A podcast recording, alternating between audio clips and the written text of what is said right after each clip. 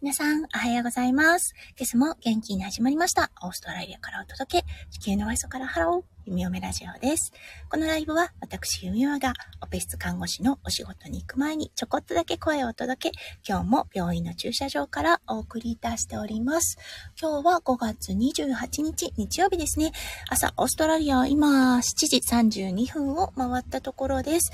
日本との時差は今1時間となっているので、はい、日本は6時32分ということで、週末早いお目覚めの方もいらっしゃいますね。はい。そんな中ね、弓嫁の声を聞きに来てくださってありがとうございます。うん。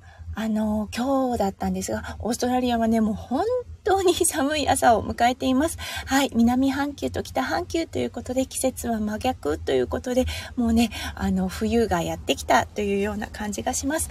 うん。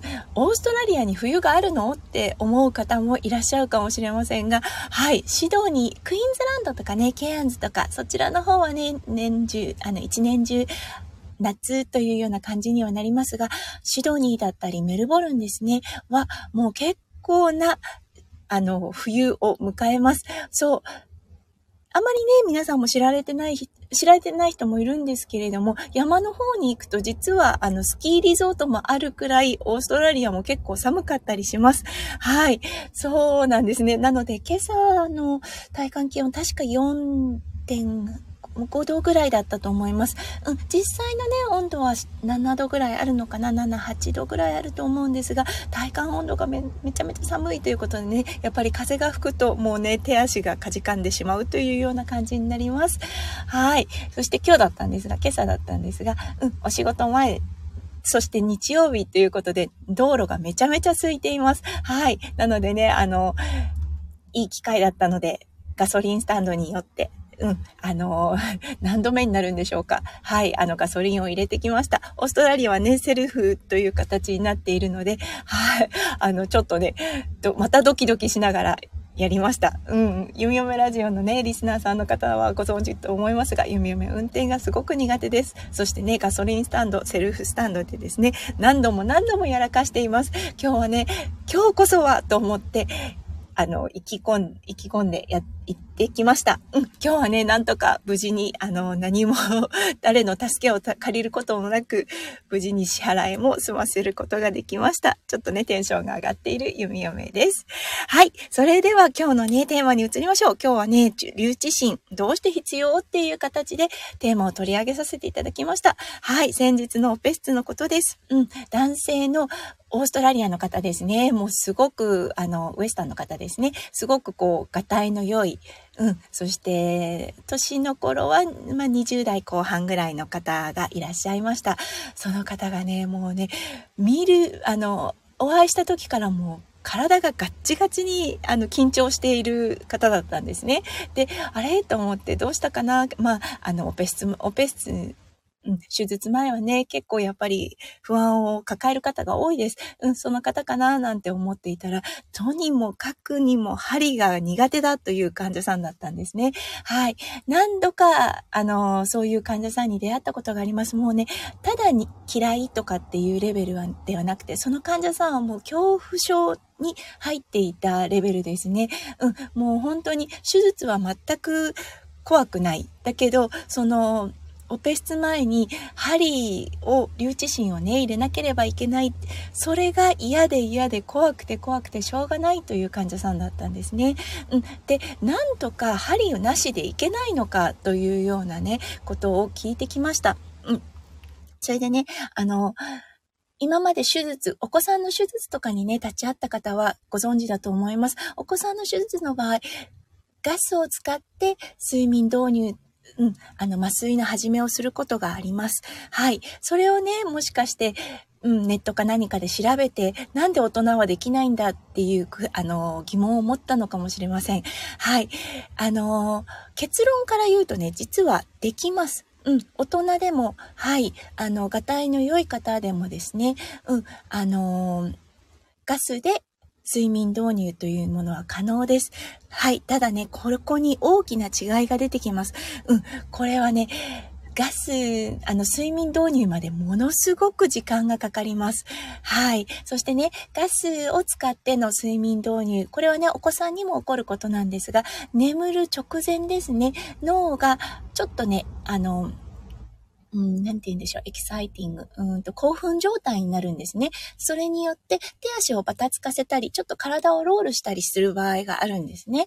そう、それは、あの、もしね、子供さんであれば、例えば30キロ以下のお子さんであれば、うん、私たちスタッフで、あの、安全確保ができます。決してね、ベッドの上からであったりとか、手術室のテーブルの上から落ちるようなことがないように、はい、あの、スタッフがちゃんと安全を守ってあげることができます。うん。はい。そしてね、大人の場合を考えましょう。うん。すごく時間がかかりますね。ガスの、あの、導入。睡眠導入。はい。その上、暴れたとします。うん。手足を暴れ、足をばたつかせ、そして、あの、その場所からこう逃げるという、逃げるんではないんですが、こう体を、あの、寝返りを打つような感覚ですね。はい。そして、手術をされた方ご存知だと思います。手術室のテーブルですね。あの、オペ室のベッドですね。ものすごく狭いですよね。そう、寝返りを2、3、2回打ったら落ちる。そう、あの、手術室から落ちてしまう、手術室のベッドから落ちてしまうというような状態に陥ります。そうなってくると、もうね、あの、そして例えばです。患者さんが100キロ以下ぐらい、まあ平均、オーストラリアのね、成人男性だいたい80キロぐらいだったとします。うん。あのー、うん。その方がいらっしゃった。で、その方が、例えば3分ほど、その寝返りを打ったりだったりとか、手足をばたつかせたとなると、スタッフも危険にさらされます。そして、もちろん患者さんの危険も、あの、患者さんもね、危険にさらされるわけです。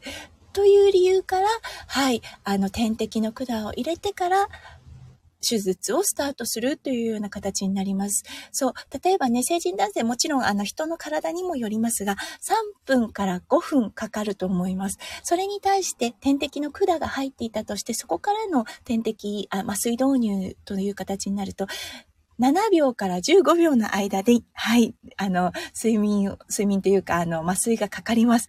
大きな違いですよね。あ、誠さん、おはようございます。ありがとうございます。今日はね、あの、麻酔、ちょっと専門的な話なんですが、うん、なんでね、点滴の管を入れなければいけないのかっていう質問を患者さんからね、先日受けたので、その答えっていうのをしていました。そう、一重にね、患者さんの安全、そしてスタッフの安全を守るために、やはりね、あのー、点滴の管を入れてからの睡眠導入の方が安全です。はい。これはね、お子さんに関しては全くそういうことはないです。どちらかというと、やはりね、あの、針に対する恐怖心っていうのを植え付けないためにも、ほとんどのね、麻酔の先生が、はい、ガスを使って、子さんを眠らせます。そしてからその後に点滴の管を入れて、起きた時に点滴の管が入っているというような感じになります。はい。ありがとうございます。誠さん。アーカイブで聞かせてもらうね。とのことでありがとうございます。はい。そうなんです。そしてね、あの、うん、留置心そう、まあ、オペ室に入られる、うん、手術を受けた方はもうご存知だと思います。はい、この点滴の管ですね。入れるときは針を使います。うん。やはり針を使っての、その、静脈に針、点滴の管が入る形になるんですが、その後、その針の部分は、バス、バシっていうのかしら？うんと、抜かれるんですね。針は実は入っていない状態なんです。そう、これね、患者さんの中ですごくね、もうドキドキするっていう方がいらっしゃいました。そう、どうしてもね、その針を使って点滴の管を入れるの入れるので、針が入っているんじゃないかというような感覚になるようですが、一応この留置芯というものは、はい、あの、プラスチックの管、ストローみたいなものとなってます。なのでね、少し、あの、違和感はあるかもしれませんが、そう、あの、例えば手首を曲げたとか腕を曲げた時点で、あの、こう、突き刺さるような針の痛みがあるかというと、そういうことは全くありません。はい。なのでね、あの、もし点滴をされた方がいたとしたら、うん、ここには針が入ってないんだと安心されてください。はい。ということで今日はね、もうあの、留置心の、うん、あのーお話をさせていただきました。実はね、本当にいらっしゃいます。恐怖症の方ですね。やはり恐怖症の方。特にね、一番弓嫁が、弓嫁が、あの、出会った患者さん、聞いた患者さんの中で、本当の恐怖症だなという方は、はい、あの、もう完全に、この方ね、実はオペではなかったんです。オペうんと、手術を受ける方ではなかったんです。コロナのワクチンを受けなければいけない、受けたい気持ちはある。だけど、針が怖すぎるという患者さんだったんですね。そして、あの、うん、普段はね、その、ワクチンの針をするという時点で麻酔に連絡は入りません。ただね、この患者さんの場合、もう本当に病院にすら入れないような精神レベルだったんですね。うん、ということで麻酔に連絡が入り、はい、あのー、麻酔立ち会いのもとですね、うん、たくさんのお薬を使って、消気ガスを使って、オペ室にて、はい、あの、ワクチンを接種された方がいました。うん、この方はね、もう本当に恐怖症のもう、マックスレベルというレベルでしたね。はい。弓嫁もね、15年、16年、ま、あの、看護師をやっていますが、これ、このレベルで針を怖がる患者さんは初めてでした。そしてね、先生に伺ったところ、やはり、これ、ここのレベルは初めてだね、というような方がいました。うん、ということでね、もう恐怖症というのはいつ起こるかわかりません。はい、そしてね、やはり経験から来るものです。うん、なのでね、やはり、あの、じ、子供のね、あの、麻酔というものは、針に対する恐怖をな、なるべく受け付け、植え付けないようにするのがもう麻酔の技量というような形になってくると思います。はい、ということで今日はね、ちょっと麻酔の針という形でお話をさせていただきました。うん、あの、誠さんありがとうございます。はい、そしてね、今日は日曜日ということで、うん、週末何かね、プランをされてる方もいらっしゃると思います。うん、もしかしたらただゆっくりされる方もいらっしゃるかもしれませんね。そんなね、ゆっくりの日があってもいいなと思っている読み嫁です。今日はね、読み嫁、あの整形外科の緊急手術室の方に入ります。はい。今日はどうだろうな。週末ということでね、もしかすると腕を折ってしまったお子さんとかの世話になるかもしれません。